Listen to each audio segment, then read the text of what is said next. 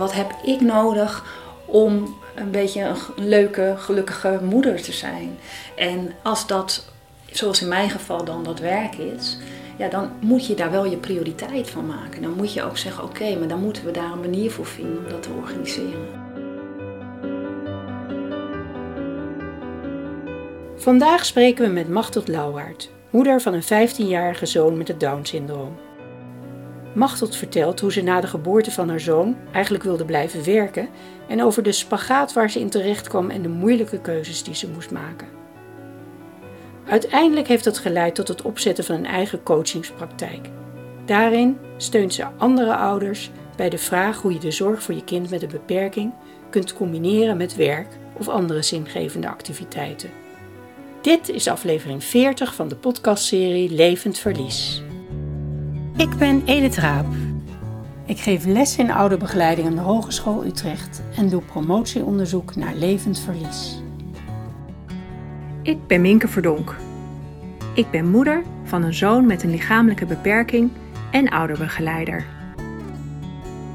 We maken samen een podcast over levend verlies. We voeren gesprekken met ouders, naasten en zorgverleners. Levend verlies. Steeds terugkerende gevoelens van verlies, verdriet en rouw van ouders met een kind met een beperking of chronische aandoening. Machteld stelt zich voor. Mijn naam is Machteld Louwaard, ik ben 50 jaar, moeder van 3 kinderen, Huub, Koen en Fien. Huub is bijna 15, hij heeft het syndroom van Down. En dan Koen en Fien zijn 13 en 11. En ik ben getrouwd met Niels. Nou, vertel, hoe hoorde je over de term levend verlies? Wat zegt de term je? Ja, het is natuurlijk een heel groot woord, levend verlies. En ik denk dat het voor alle vormen staat van wanneer er verdriet geraakt wordt bij jezelf over wat de beperking of de handicap van je kind nou, voor invloed kan hebben op je eigen leven of het leven van je kind. Daar kun je natuurlijk ook verdriet over hebben. En zelf... Persoonlijk heb ik altijd wel een beetje een dubbel gevoel bij het woord gehad, hoor. Want ik vind verlies wel een beetje, het stukje verlies vind ik er zelf soms wat lastig aan. Omdat je kind leeft. Ik zie mijn kind eigenlijk ook van, eigenlijk is hij gewoon prima. Hij is gewoon perfect zoals hij is. Er is niks mis met hem.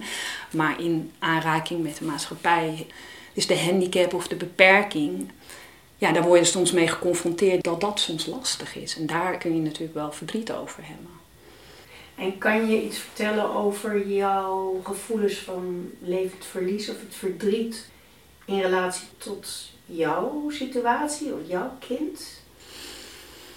Er is wel, denk ik, een heel groot verschil in hoe ik het beleefde toen ik klein was. En nu, hij wordt nu natuurlijk al tiener. Ik ben verder in het proces en dan is het verdriet of het gevoel daarover is bij mij ook wel veranderd. Toen hij klein was, denk ik dat ik kwetsbaarder was voor wat mensen misschien aan mij vroegen. Of dat ik me soms wat eerder geraakt voelde door een manier waarop iemand iets zei. Daar waar ik daar tegenwoordig geen moeite meer mee heb. Als mensen me nu aan mij vragen, wist je het van tevoren... Ja, dan weet ik dat dat ongeveer een standaard vraag is, dat mensen dat altijd vragen. Maar toen hij net geboren was, kon ik dat soms wel eens lastig vinden. Dan dacht ik, ja, wat wil je nou eigenlijk van me weten? Of had ik het dan moeten weghalen? Waarom vraag je dat eigenlijk? Dus in het begin was ik daar kwetsbaarder voor. En nu denk ik, ja, waarschijnlijk is dat gewoon interesse op mensen. Ze staan er niet bij stil dat het misschien ook wel eens een keer een pijnlijke vraag voor iemand zou kunnen zijn. Dus ik merk naarmate hij ouder wordt dat als je het hebt over verdriet, dat dat wel verandert. Nu kan ik dat heel soms, kan het me wel eens overvallen, maar dan is het misschien meer de gedachte van, ja, hoe zal dat later zijn? Wie zal er later voor hem zijn als wij er niet meer zijn? En dus die kwetsbaarheid van, hij heeft altijd iemand nodig, dus die zorg kun je eigenlijk nooit goed loslaten.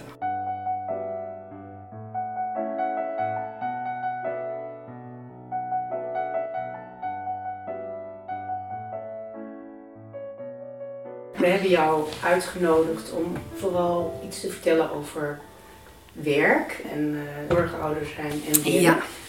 Zat daar nog iets van verlies voor jou in? Kun je daar iets meer over vertellen? Waar kwam je überhaupt op dit thema? Ja, Nou, ik ben HR-adviseur. Ik ben altijd met werk bezig geweest. Ik heb heel veel mensen ook begeleid als verzuimbegeleider. Dus mensen die uitvielen voor werk. Dus werk is altijd een thema geweest wat mij interesseerde. En toen werd ik zelf moeder. En van tevoren dacht ik, ik ga gewoon in de eerste jaren 3 dagen in de week werken. En ik ben gewoon een werkende moeder. Ik combineer dat samen. En toen Huub geboren werd en we kregen daarna nog 2 kinderen. Langzaam maar zeker werd bij ons de thuissituatie steeds ingewikkelder. Omdat Huub was heel vaak ziek. En om de havenklap moest ik iets regelen en dan moest ik weer naar huis. En dan werd ik weer gebeld. En hoe doe je dat dan met je werk?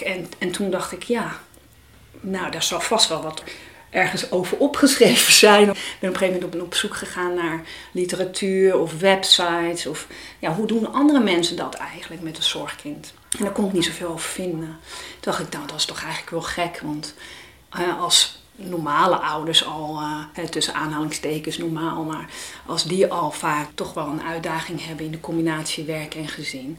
Dan al helemaal als er iets aan de hand is met je kind. En toen ik op een gegeven moment een tijdje noodgedwongen moest stoppen met werken. Want het ging thuis gewoon niet goed. Niels, mijn man, zat heel veel in het buitenland. Dat kwam er ook bij. En ik had een mobiele functie, dus ik zat ook heel veel op de weg. En als Huub dan weer ziek was, dan zat ik soms in Stadskanaal of of in Maastricht. En dan moest ik heel snel naar huis. Nou, dat ging op een gegeven moment niet meer. En toen... Mag ik daar iets over vragen? Want je zei, dat ging op een gegeven moment niet meer. Hoe was dat voor jou? Ik heb me daar heel lang tegen verzet.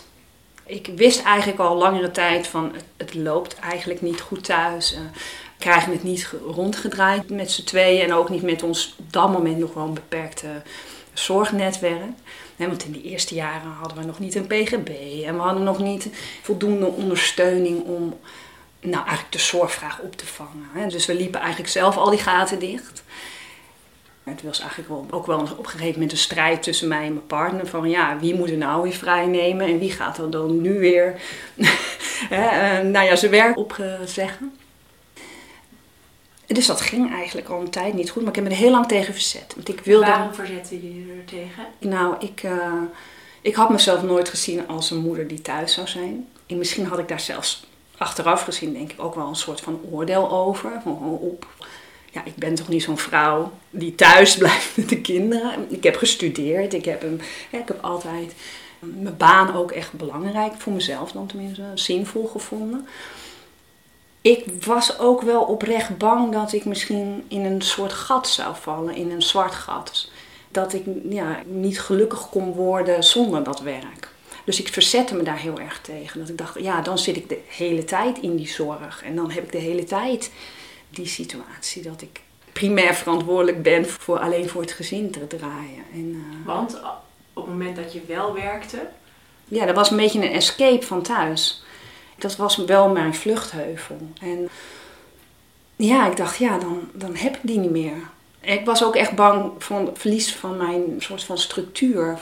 Dat de mensen op je wachten, dat je ergens naartoe gaat. Dat er iets van je op een andere manier gevraagd wordt dan alleen die zorgsituatie.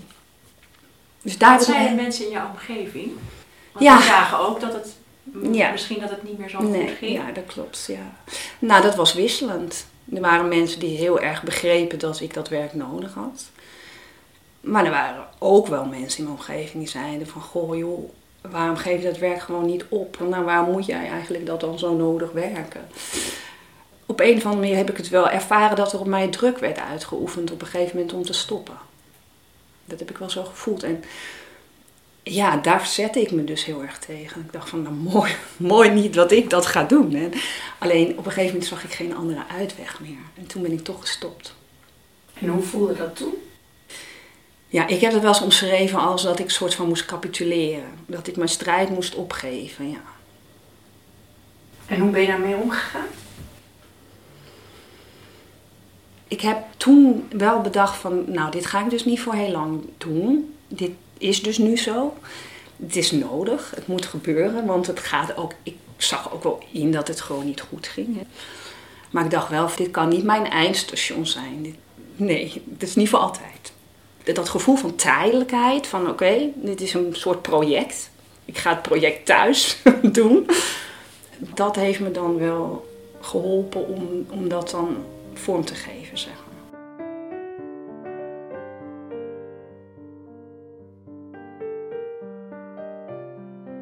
Ben je daar toen mee aan de slag gegaan voor wat je dan zou gaan doen hierna? Of hoe ging dat? Ja, nou dat is een geleidelijk proces geweest. Want ik had wel zoiets van, hoe ga ik er dan vorm aan geven dat ik eigenlijk flexibeler ben? Het was nog voor corona dat dit allemaal speelde. Dus dat 3 dagen in de week ergens moeten zijn. Van 9 tot 5, om het maar zo te zeggen. Dat was eigenlijk de bottleneck. En thuiswerken was nog niet zo normaal. En ik had zoiets van, nou als ik wil werken, dan moet het wel in een vorm zijn waarin ik wat meer zelf baas kan zijn over mijn eigen tijd. En dat ik kan werken op de momenten dat het ook thuis uitkomt. Hè. Of dat ik soms ook even misschien wat minder kan werken als het nodig is. En meer kan werken als die ruimte er is. En zo ben ik wel gaan denken van, nou misschien is dan zelfstandig ondernemerschap, hè, als ZZP'er aan de slag gaan, is dat misschien wel een optie. Ik had al, voordat Huub geboren werd, een coaching-counselingopleiding gedaan. Toen had ik eigenlijk al het idee van, ik ga mijn eigen coachpraktijk beginnen. Maar toen hij geboren werd, toen kwam er zoveel op me af. Dat ik dacht, nou, nu maar even niet. Hè. Ik ga gewoon in loondienst, dat is in ieder geval overzichtelijk, dat ken ik. En ik ga nu niet ook nog eens een keer een eigen praktijk starten. Ik heb al even genoeg hieraan. En toen borrelde toch het idee van, nou misschien is een eigen praktijk start nu wel een idee. En toen dacht ik, ja, maar waar ga ik me dan specifiek mee bezighouden? En toen kwam eigenlijk dat eerste idee van, god, er is eigenlijk zo weinig bekend over de combinatie werk, privé en extra zorgtaken. Toen is dat eigenlijk de inspiratie geworden voor mijn eigen coachingspraktijk. Dacht ik, ja, hoe ga ik dan ook nou andere vrouwen in bereiken? En toen ben ik eigenlijk ook begonnen gewoon met vrouwen te interviewen. Aan hun te vragen van, hoe was het nou voor jullie en hoe werkte dat bij jou en waar liep jij tegenaan? En wat werkte wel en wat werkte niet? Rond het thema werk. En toen heb ik die interviews allemaal gedaan. En daar is uiteindelijk ook het magazine Anders uit ontstaan. Omdat ik dacht, ja weet je, die verhalen van andere vrouwen, die kunnen natuurlijk ook gewoon anderen helpen en inspireren. Want er zijn er heel veel, zoals ik, die toch wel worstelen met dat thema. Dus zo heb ik eigenlijk aan mijn eigen situatie ook een soort van zingeving kunnen geven door daar ook iets mee te gaan doen.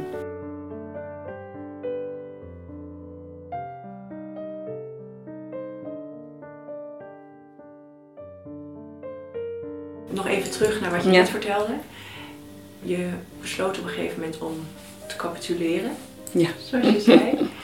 Deed dat ook iets met jouw gevoel naar je zoon, of naar je man, of naar omgeving? Ja, ik denk niet zozeer naar mijn zoon toe. Alhoewel, misschien als je erop terugkijkt, van ik vond het wel eigenlijk een extra, straf. Voelt het een beetje. Eigenlijk zo van, ik heb al een kind met een beperking gekregen en nou moet ik ook nog stoppen met werken. Hè? Dus het voelde wel als een soort van extra, maar ik nam het hem niet zozeer kwalijk of zo. Daar had ik geen gevoel bij. Maar wel dat ik het eigenlijk wel ergens misschien richting mijn partner wel oneerlijk vond. Ja? Dat hij gewoon kon doorgaan met zijn werk en... Nou, het grenst een beetje aan jaloezie. Hè? Het is niet echt van ik ben jaloers op jou, maar toch wel, ja, jouw leven gaat gewoon door en mijn leven staat stil. Dat voelde een beetje zo. Ja. En jullie kozen daar uiteindelijk voor omdat de zorgtaken sowieso al meer bij jou lagen? Of kan je daar nog iets over vertellen? Ja, van het begin af aan hadden we bedacht dat ik dan 3 dagen zou gaan werken en hij werkte er 5. En dat was eigenlijk ook wel ingegeven door het soort werk wat hij doet. En ook eigenlijk financieel, dat was dat ook de meest logische keuze op dat moment. Dus ja, omdat ik al parttime werkte, had ik natuurlijk automatisch ook meer die zorgtaken. En hij was dus automatisch, even ouderwets gezegd, de kostwinner. Mm-hmm. En toen zat ik gewoon in die rol. Ik kon er ook niet echt een manier vinden om daaruit te komen meer. Dus dat voelde ook een beetje zo van, je zit daar eigenlijk dan in vast. Het zou heel raar zijn als hij dan zou stoppen met werken, bij wijze van spreken. Ja.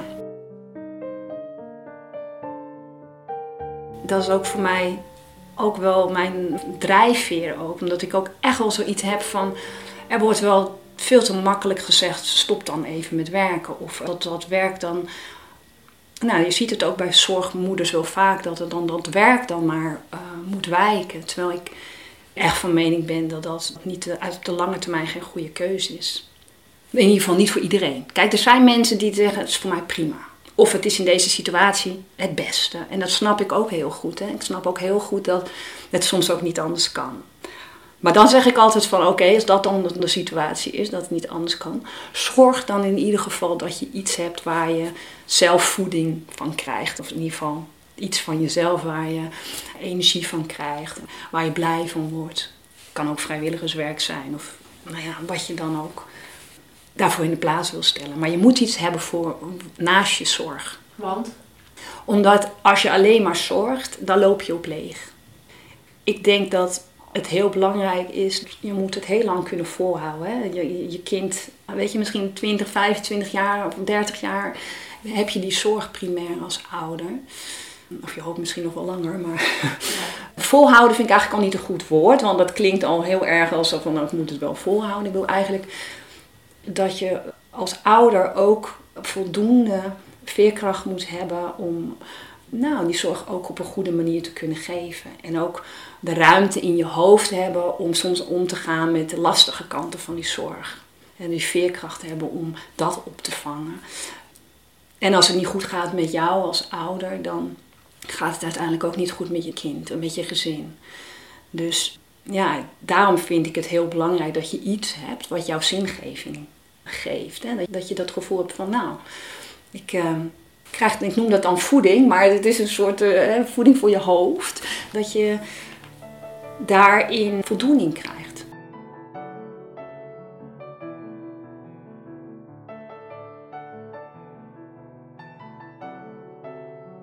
We vragen Machteld hoe de gesprekken met ouders eruit zien. Waar het vaak in het begin over gaat, van wat speelt er dan eigenlijk allemaal? Wat ligt er op je bordje? En een beetje overzicht krijgen. Waar wringt de schoen dan? En soms moet die zorgsituatie eerst nog op orde komen. Hè. Dan is er bijvoorbeeld onvoldoende ondersteuning, er is nog geen pgb of er is te weinig ruimte om überhaupt ergens zelf aan toe te komen. En nou, dan begint het soms eerst in, oké, hoe ga je dat dan organiseren? En dan is het eigenlijk soms een beetje praktisch in die eerste instantie. Want als je geen tijd hebt om af en toe even te reflecteren op je eigen situatie, ja, dan heeft een coachingstraject ook niet zoveel zin. Hè? Dus het is vaak soms in eerste instantie inventariseren wat er speelt, waar we ruimte kunnen creëren, zodat je ook kunt kijken naar je eigen leven. Wat wil ik met mijn werk? Wat wil ik voor mezelf? Wat wil ik in mijn relatie soms met de mensen om me heen?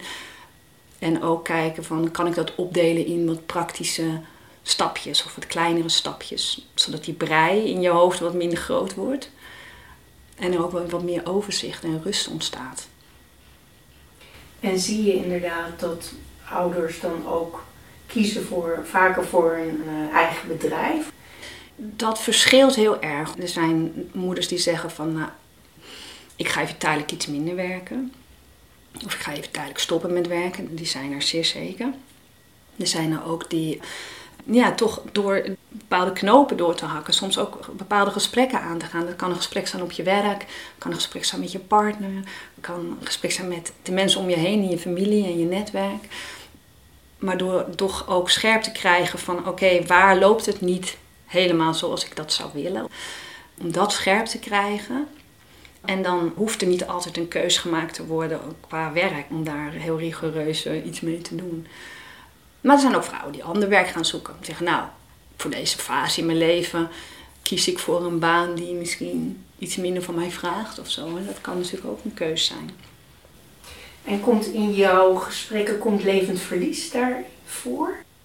Ik richt me natuurlijk toch vaak ook meer op de werk, zorg en privé situatie. Maar het kan niet losstaan van soms van verdriet. Hè. Er zitten altijd wel elementen van verdriet in. Omdat het niet vanzelfsprekend is dat je zo makkelijk kunt werken bijvoorbeeld. Hè. Omdat daar soms echt wel wat voor nodig is. En ook het verdriet dat je ziet dat het bij jou anders gaat dan in je omgeving bijvoorbeeld. Hè. Dat je collega's dat ogenschijnlijk allemaal veel makkelijker kunnen. Of je mensen, je vriendinnen en familieleden niet tegen dezelfde dingen aanlopen als waar jij tegenaan loopt. Dus er zit altijd wel iets van verdriet in.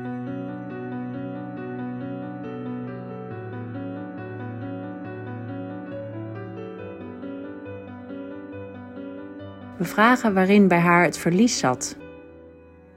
Als je het dan hebt over mijn gevoel van capituleren, dat ik mijn baan moest opzeggen. Dat was echt wel het gevoel dat ik een stuk van mijn identiteit kwijtraakte. Van wie ik ben, maar ook het idee wat ik heb van hoe anderen mij zien. Dus waar ik op aangesproken word, waar mensen een appel doen op mij. Dat stuk professionele identiteit, dat raakte ik kwijt. En dat was wel een groot verlies. Dat ik dacht, ja, en wie ben ik dan nog zonder dat stuk van mezelf? En dat was wel echt een zoektocht voor mij. Ik wil niet zeggen dat je dan zonder dat stuk niemand meer bent, hè? Maar het sloeg wel een gat bij mij. Ja. Kan je nog uit die periode herinneren hoe je daarover voelde, of wat je daarover dacht? Ja, dat kan ik me nog wel herinneren. Ja, ik kreeg ook een soort gevoel van minderwaardigheid eigenlijk. Dat ik zo erg die identiteit ook wel daaraan ophing van, goh, wat heb ik nou eigenlijk nog te melden of zo, weet je, dat ik ook niks meer het gevoel had van dat het niet echt interessant meer was wat ik meemaakte en dat het spannendste wat ik op een dag meemaakte misschien het gesprek met de cashier bij de kassa was. Dus ik dacht denk vooral heel negatief over mezelf. Ik had niet meer iets van daar ben ik trots op of weet je, dat is gelukt. Een gevoel van succes, want thuis liep het helemaal niet zo lekker. Dus je krijgt dan nooit een bevestiging van, goh, jij bent lekker bezig. Terwijl je dat op je werk wel eens krijgt. Hè? Je krijgt wel eens ergens een complimentje voor. Of je kan iets afronden. Zeg, nou, ik heb vandaag, is gelukt. Maar thuis is alles, ja, dat kabbelt. En niemand geeft je een compliment als je zo goed de vaatwasser leeg hebt gehaald of zo. En dat ziet niemand. Dus ik had daar echt heel veel moeite mee. Ook gewoon om een soort van bevestiging te krijgen van mezelf. Van, oh ja, ik ben ook lekker bezig. Ik doe ook iets wat ertoe doet of zo. En wat heeft jou daarin geholpen? Doorheen te komen? Toch die prioriteit ook wel aan mezelf te geven. Door het echt wel te zeggen van, ja, weet je, hoe kosten wat kost. Hoe we het gaan organiseren weet ik nog niet. Maar ik ga weer iets van werk doen. En dat heeft mij geholpen. Je moet op een gegeven moment daar wel natuurlijk een keuze in gaan maken. Ik kon daar niet in blijven hangen. Ik kan niet zeggen, ja, dan moeten we maar meer zorgverleners hebben. Dan moet ik maar een andere vorm van opvang regelen. Ik moet een beetje vrijgespeeld worden, want het is voor mij echt heel belangrijk. Ja, die zorg is heel belangrijk en je kind neemt eigenlijk natuurlijk heel veel. Dus vaak, hè, daar gaat het allemaal om. Maar jij bent ook iemand naast die zorg. En ik denk dat het daar ook wel soms over moet gaan. Van wie ben jij dan? En wat betekent het voor jou? En wat heb jij nodig? Met die permissie van, ja, ik mag ook dat best wel voor mezelf organiseren. Weet je, dat moet. En dan ben ik nog steeds een goede moeder. En dan ben ik nog steeds een goede moeder. Ja, dat ook, ja.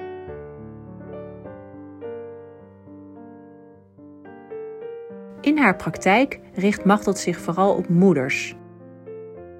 Ze denkt dat het proces waar moeders doorheen gaan anders is dan bij vaders.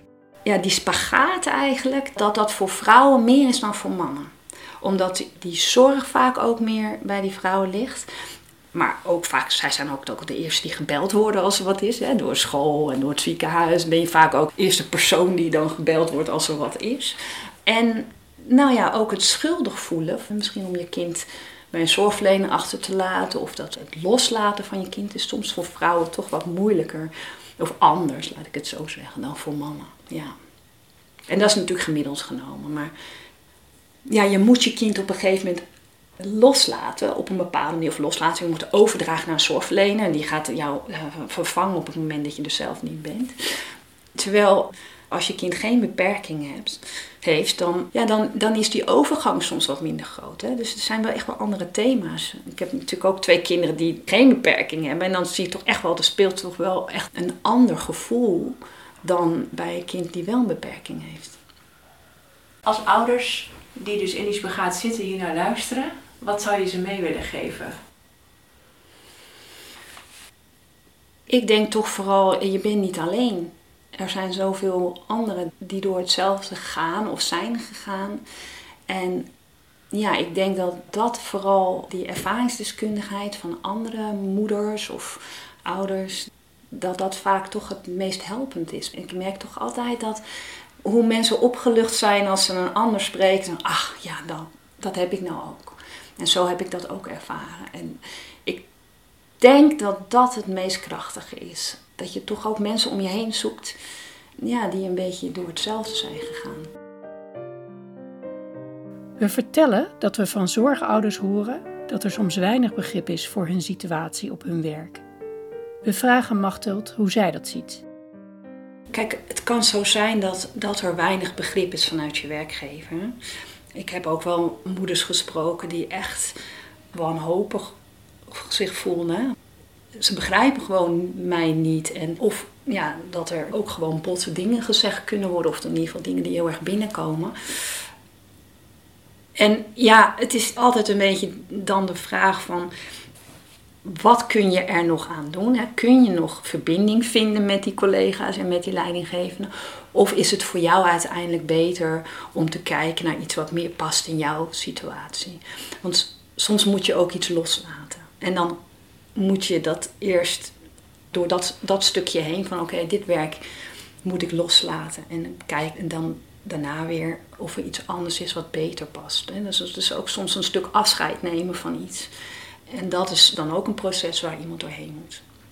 Ik hoor ook wel vaker van ouders dat ze zoiets hebben. Nou, op mijn werk heb ik het er niet over hoor. Ja. Het liefste deel ik het helemaal niet. Mm-hmm. Want dan ben ik op mijn werk even niet die zorgouder. Ja. En dat is ook zelfs het werk of collega's niet eens weten wat er speelt. Kan je daar iets over zeggen? Ja. Ja, er zijn zeker, en er zijn ook wel cijfers van bekend, dat heel veel mensen überhaupt niet over hun zorgsituatie, of het nou voor je kind is, maar het kan ook voor je ouders zijn, ja, of dat je mantelzorger bent voor je partner of zo. Dat mensen het niet altijd bespreekbaar maken. En, maar op het moment dat je thuis dan moeilijk zit, ja, dan kom je automatisch natuurlijk ook in de knel met je werk. En als niemand het weet, kunnen ze ook niet met je meedenken. Dus je ontneemt dan je omgeving wel de kans om ook iets voor jou te betekenen misschien. Dus dat moet je je dan wel realiseren. Ja.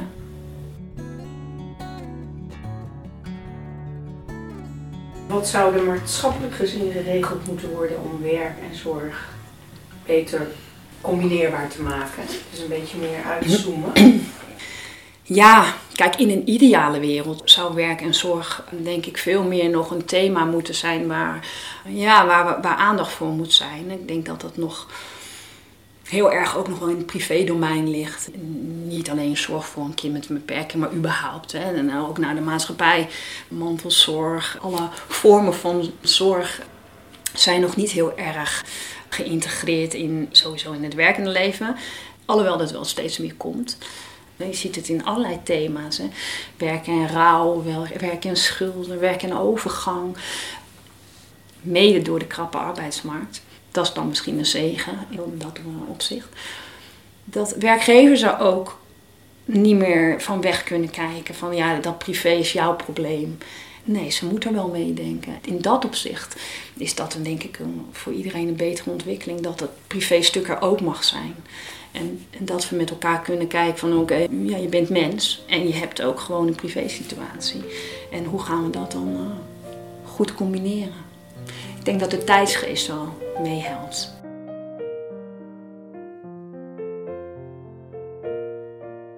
Maar ook voor ouders geldt dat zorgpersoneel, pgb'ers, steeds moeilijker te vinden zijn en daardoor de druk groter wordt. We zien ook een trend om steeds meer zorgtaken bij ouders te leggen, bijvoorbeeld vanuit het ziekenhuis. In een ideale wereld zou er dus ook meer waardering voor ouders moeten zijn, omdat ze zoveel zorgtaken op zich nemen.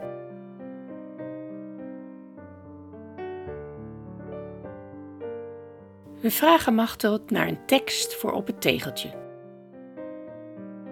Heb je erover nagedacht? Nou ja, ik ben dol op quotes, dus dat was wel een beetje lastig. Je kunt de omstandigheden niet veranderen, maar wel de manier waarop je ermee omgaat.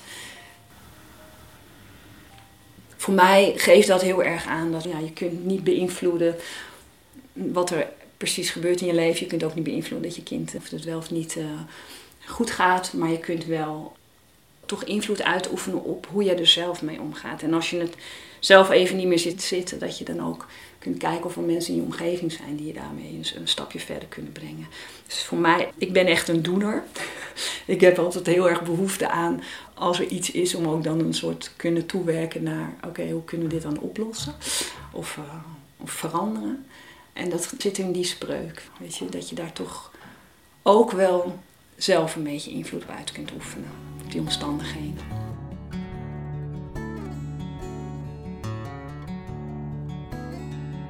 Machteld geeft een voorbeeld hoe ze zelf gesteund werd in haar werk toen haar zoon net geboren was.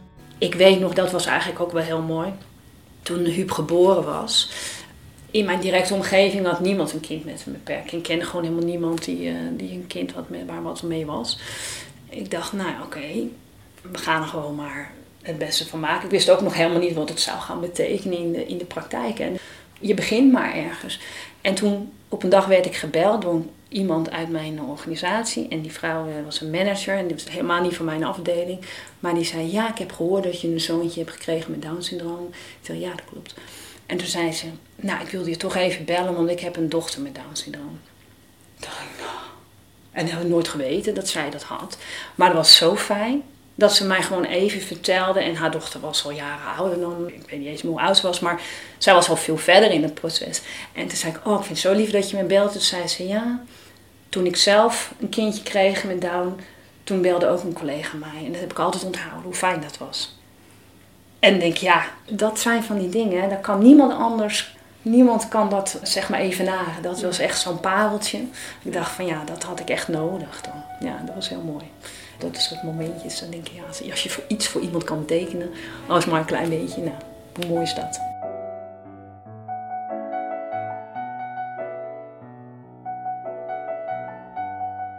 Dit was Machteld Louwaard in aflevering 40 van de podcastserie Levend Verlies.